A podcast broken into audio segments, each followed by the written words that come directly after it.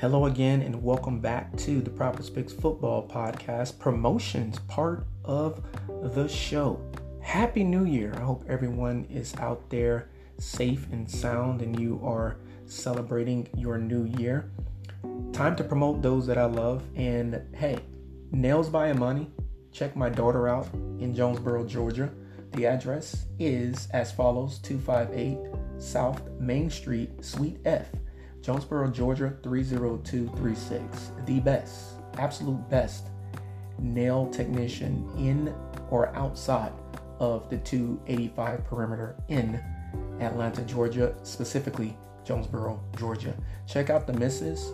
Her crafting email is forrestcraftsdesigns@gmail.com. Once again, that is forrestcraftsdesigns@gmail.com.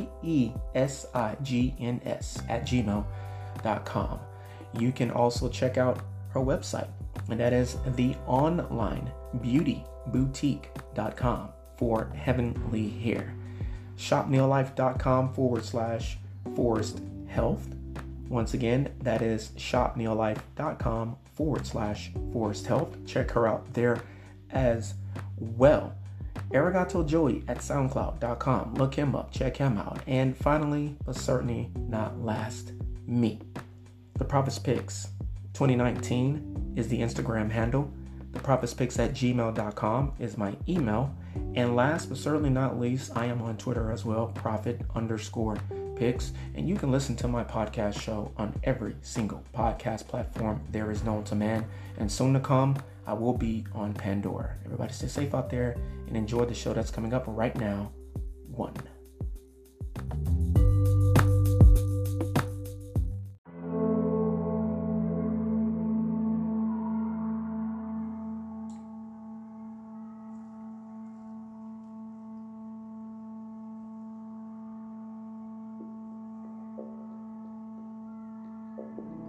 Five 30 p.m. Central Division Time here at the Prophets Picks Football Podcast. Phase 1 is rolling along. 2022 season review shows are continuing right now. Decided to go ahead and do two shows today because free agency started already on yesterday, number one. Number two, it's going to be time for the roster review shows as the NFL draft will be at the end of April. I literally just counted every single show that I have left. 1, 7, and 10 season review show to do. That would be the 2022 New York Jets. That's not counting this one. This is show number 365, 366. I don't know. I've lost count and where I'm keeping my shows stored at. They stopped counting, which doesn't help me out. So I'm guessing I'm going to have to start writing this down somewhere. And with that being said, I believe I got a good 20 shows remaining for the season review shows. So with that being said, 20 shows to go. This would be 22 on the pop charts for the season review shows of the 2022 NFL season. And coming in at 22, my Atlanta Falcons. This is your 2022 7 and 10 season review of your and my Atlanta Falcons at the bottom of the 6 o'clock hour. If you're on the East Coast, time did spring forward this past Sunday morning / Saturday night. It is approximately 6:32 p.m. Atlantic Eastern Standard Time. Good late afternoon, early evening, as my grandmom in Mississippi would always say when she walks in the door from work in the afternoons. 4:33 p.m. Mountain, 3:33. I caught it. That's the magic number. One of the magic numbers anyways.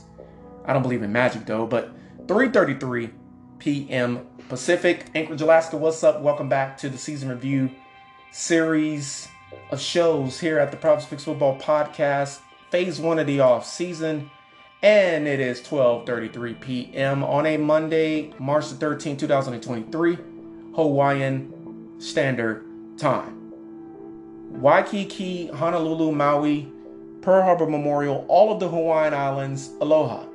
12:33 p.m. Hawaiian Standard Time. Welcome back to yet another edition of the Season Review Show Series, or the Season Review Series shows here during the phase, or should I say here at the Prophets Picks Football Podcast during the first phase of the offseason in the NFL. On the show, I'm coming to you from Houston, Texas, the Prophets Picks Studios / media centers here in a beautiful Houston, Texas, and it was kind of chilly this morning. It heated up a little bit. Weather's just simply perfect right now. Not too hot, not too cold. And going to be talking to you all out there about the Atlanta Falcons and the season that they had last year. But before I can do that, Titans fans, please forgive me. I completely and totally got distracted in the beginning of the previous show, which was the 2022 season review of your 7-10 Tennessee Titans, and I forgot to give you guys the winning percentage and the records and all of that stuff. So really quickly, a win percentage of .412, not just for the Tennessee Titans, but for the Atlanta Falcons as well. However, Tennessee Titans 3-5 at home, 4-5 away from home, 3-3 in the division of the AFC South, 5-7 in the AFC. Their offense only put up 298 points, which is part of the reason why I said they're probably going to be in the market for a new quarterback for the next few days this month, or for the next few months, including April and the end of April, beginning of May, with the post-NFL draft, the rookies that don't get drafted. And then the defense, pretty good, only gave up 359 points. Now, that was the Tennessee Titans. This is the Atlanta Falcons. Atlanta Falcons at home in the Nest East Coast. Their record, 6 victories and 3 losses. Excuse me, on the road, that's where my Atlanta Falcons had an issue. 1 win, 7 losses. In the division of the NFC South, 2 victories and 4 losses, the same divisional record as the New Orleans Saints. Down year for New Orleans as well, by the way. Down year for the NFC South, period. Just one of those years, man, where the NFC South resulted back to their old ways. And it was a weird year because the NFC East was the NFC least since, 2 years before the pandemic hit, and it continued to be that way until last year. NFC East returned back to its former selves as they were the beast, and they had the most winning teams in any of the 8 NFL divisions, which is the AFC, NFC's North, South, East, and West. The worst team was a team with a .500 record, plus they had a tie. So, go figure. Question is, will the NFC South return to its former glory, or will the NFC East continue on in their former glory as they return to their former glory? Last year, Atlanta Falcons went 6-6 in the National Football Conference, and offense, balanced for the most part, only put up 365 points. And the reason why I say that is because the defense gave up more points than the offense scored. That almost always will result in a losing formula, even though the Falcons ended the season with a 2-game winning streak. They had all kinds of drama in the ATL, and when is there not drama in the NFL in the ATL? There's always drama in the NFL in the ATL, right? Always. Like, always, always. And there's never not drama going on with the Falcons in the ATL. I mean, it's just how it is. It's always been like that. It's going to always be like that, especially in this age of Twitter, YouTube, TikTok, Snapchat, Instagram, Suckbook, and every other social media platform that's out there, right? Discord and Twitch and all that other crap. But just drama with the Falcons in the NFL. Marcus Mariota left the team when he was benched for draft pick at franchise quarterback, Desmond Ridder. Before Desmond Ridder was even drafted, Marcus Mariota came to Atlanta from the Las Vegas Raiders. But the drama before that was Matt Ryan had restructured his deal to stay in Atlanta, right? Deshaun Watson flirted with the Falcons, and that what ultimately caused the Falcons to send Matt Ryan packing, or should I say Matt Ryan wanted to leave, and we all know what happened, right? Hindsight being 2020, the Atlanta Falcons, as of right now, it looks like they made the right choice. They got rid of Matt Ryan right on time, and not too late or not too soon, because it is the worst thing to let go a franchise player like Matt Ryan too soon. Perfect example of that is Tom Brady. No, I'm not comparing Matt Ryan to Tom Brady. I'm just saying the situations. Matt Ryan was traded. Tom Brady was a free agent for the first time in his career. Following year, wins the Super Bowl. The year after that, in the divisional playoff game. Pretty sure Patriots would have loved to have had Tom freaking fracking Brady for at least the last 2 of the 3 years. We know last year, the Buccaneers, they made it back to the postseason again, but it was an underwhelming, underachieving season. They were bounced out in an embarrassing fashion in the super wild card round in the first round of the NFL tournament. So that was the Falcons season in a nutshell, right? You're thinking that they're going to go in with Matt Ryan. Deshaun Watson comes calling with his lawsuits, with the sexual misconduct, with the Instagram chicks.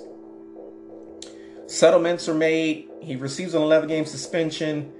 After that, the Falcons realize, okay, you know what? We've really damaged our relationship with Matt Ryan. We got to go ahead and move forward without him anyways. We might as well do it a year early.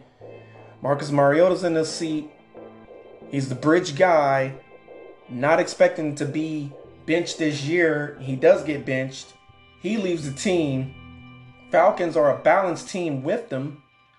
For the most part, balanced team without them, but a running football team. Who were the Atlanta Falcons? You can argue that they were the Tennessee Titans South, which is kind of weird because Nashville, Tennessee is in the South. It's literally still a part of the Confederate portion of the United States of America, which is known also as the Southeastern Conference of the United States of America. But Atlanta, literally geographically south of Nashville, Tennessee. Excuse me. They were the Tennessee Titans South. Titans finished 7-10. Falcons finished 7-10. Titans really didn't have their franchise quarterback the majority of the season. When they did, they were a lot better off than when they didn't have Ryan Tannehill.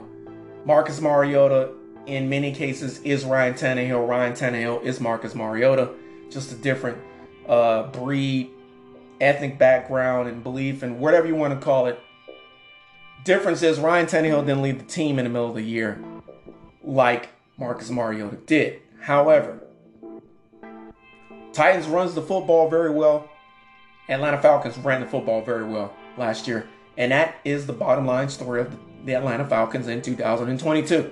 All right, it's time for me to smack, rub, and flip down these losses to W's or W's, however you pronounce it. You say tomato, I say tomato. If the Falcons point-wise were close enough to have had some of these losses flip to W's, and just like the other 5 teams, or should I say just like the other 4 teams that finished 7-10, the Falcons finished 7-10, and there's only one more 7-10 2022 season review show to go after this one. I will do that tomorrow, hopefully. That is the New York Football Jets, that play in East Rutherford, New Jersey. How many of these losses, final score-wise, was close enough for the Falcons to flip the losses around and make them W's. Sorry, Falcons fans. I do it to all of the other NFL franchises. I got to do it to you guys and myself, more importantly as well. Losing to the New Orleans Saints, and that was a game that the Falcons should have won. I remember getting home from church that Sunday. I was like, oh, the Falcons are winning. But deep down inside, just like A.J. Brown said after the Super Bowl, just had that feeling that they were going to lose, right? I had that feeling that the Falcons were going to lose because unlike the Philadelphia Eagles, the Falcons are known for getting leads and blowing them 28-3, by the way, in the Super Bowl. Speaking of Tom Brady, and that's exactly what the Falcons did. Excuse me. They blew that game, blew the lead, and lost. And Marcus Mariota leaving in the middle of the season, he can blame himself for just that. He played horrible. He played horrible in that Thursday night football loss to the Carolina Panthers 25-15, like as if he was Patrick Mahomes or somebody. That's how he was trying to play. He played like complete and total trash. What did you expect, Mr. Mariota? What did you expect? And I believe, if I'm not mistaken, it was after that game that they benched his behind. But let me go back to the beginning of the year. 31-27 loss to the Rams in Los Angeles, California, Inglewood to be more specific. Defeating the Seahawks in Seattle 27-23, that kind of caught me off guard. Falcons won that game. I had picked the Seahawks to win that football game. 23-20 win against the Cleveland Browns. I had picked the Browns to win that one as well. Falcons lost to the Buccaneers 21-15 in Tampa. Beat the 49ers at home in Atlanta by 2 touchdowns. That caught me off guard as well. I had picked the 49ers to win that football game. Falcons lost to the Bengals, as I thought they would. Big time, though, 35-17. Defeated the Carolina Panthers 37-34. That was that wild game in Atlanta overtime. And then lost to the Chargers in Atlanta 20-17. Yet another game that they had control of, and they just peed it down their pants, peed it down their leg. Lost to the Carolina Panthers 25-15. I already talked about that one. Defeated the Bears 27-24 at home in the ATL. And then the Atlanta Falcons lost to the Commanders 19-13 in our nation's capital. Lost to the Pittsburgh Steelers as I thought they would. Not the same final score though, 19-16. Lost to the New Orleans Saints as I thought they would. Still not the same final score though in the Big Easy, 21-18. Lost to the Baltimore Ravens as I thought they would. Not the same final score though, 17-9. Didn't know who would win between the Cardinals and the Falcons. I think I picked the Falcons to win that one. Either way, it was a win for the Atlanta Falcons against the Cardinals in one of the many bird bowls that is played every year. By 1 point, though, 20-19. And then the Falcons beat the Tampa Bay Buccaneers 30-17. I thought Tom Brady and the Bucs were going to sweep the Falcons last year, but I was absolutely and totally incorrect, sir. How many of these losses, 10 of them, by the way, were close enough for me to flip to W's? Well, let's take it all the way back to week 1, a game that the Falcons should have won. Lost it by 1 point, 27-26. Lost to the Rams, 31-27. Falcons could have won that, especially hindsight being 2020, how bad the Rams were last year. Lost to the Tampa Bay Buccaneers, 21-15. That's the game the Falcons should have won. Referees assisted the Buccaneers in winning that one. 20-17 loss to the Chargers. Falcons should have won that one. 25-15 loss on the road to Carolina. The way Marcus Mariota played, no. Falcons should not have won that one. Let's take that one off and keep it as a loss. 10-point loss does not matter. 19-13 loss to the Commanders. Falcons could have won that one. 19-16 loss to the Pittsburgh Steelers. No. Falcons could not have won that game. Pittsburgh's going to win that game. 21-18 loss to the New Orleans Saints. Always close games against the Saints. 17-9 loss to the Baltimore Ravens. No, I don't think the Baltimore Ravens will lose to the Atlanta Falcons. The quarterback does not matter. 5 of the 10 losses the Atlanta Falcons suffered. You can smack those losses. You can rub them down and flip those losses to W's. So far, Tennessee Titans is the only team that had a final record of 7-10 in which I can find 6 of those losses and flip those to W's. Falcons, the same as the Cleveland Browns. Speaking of the Carolina Panthers and the New Orleans Saints, in which there were only 5 games in which, or should I say 5 of the 10 losses in which you can flip to W's. Falcons fall right in that category. Tennessee Titans, only team that did not fall in that category. Nice, quick, sweet, to the point.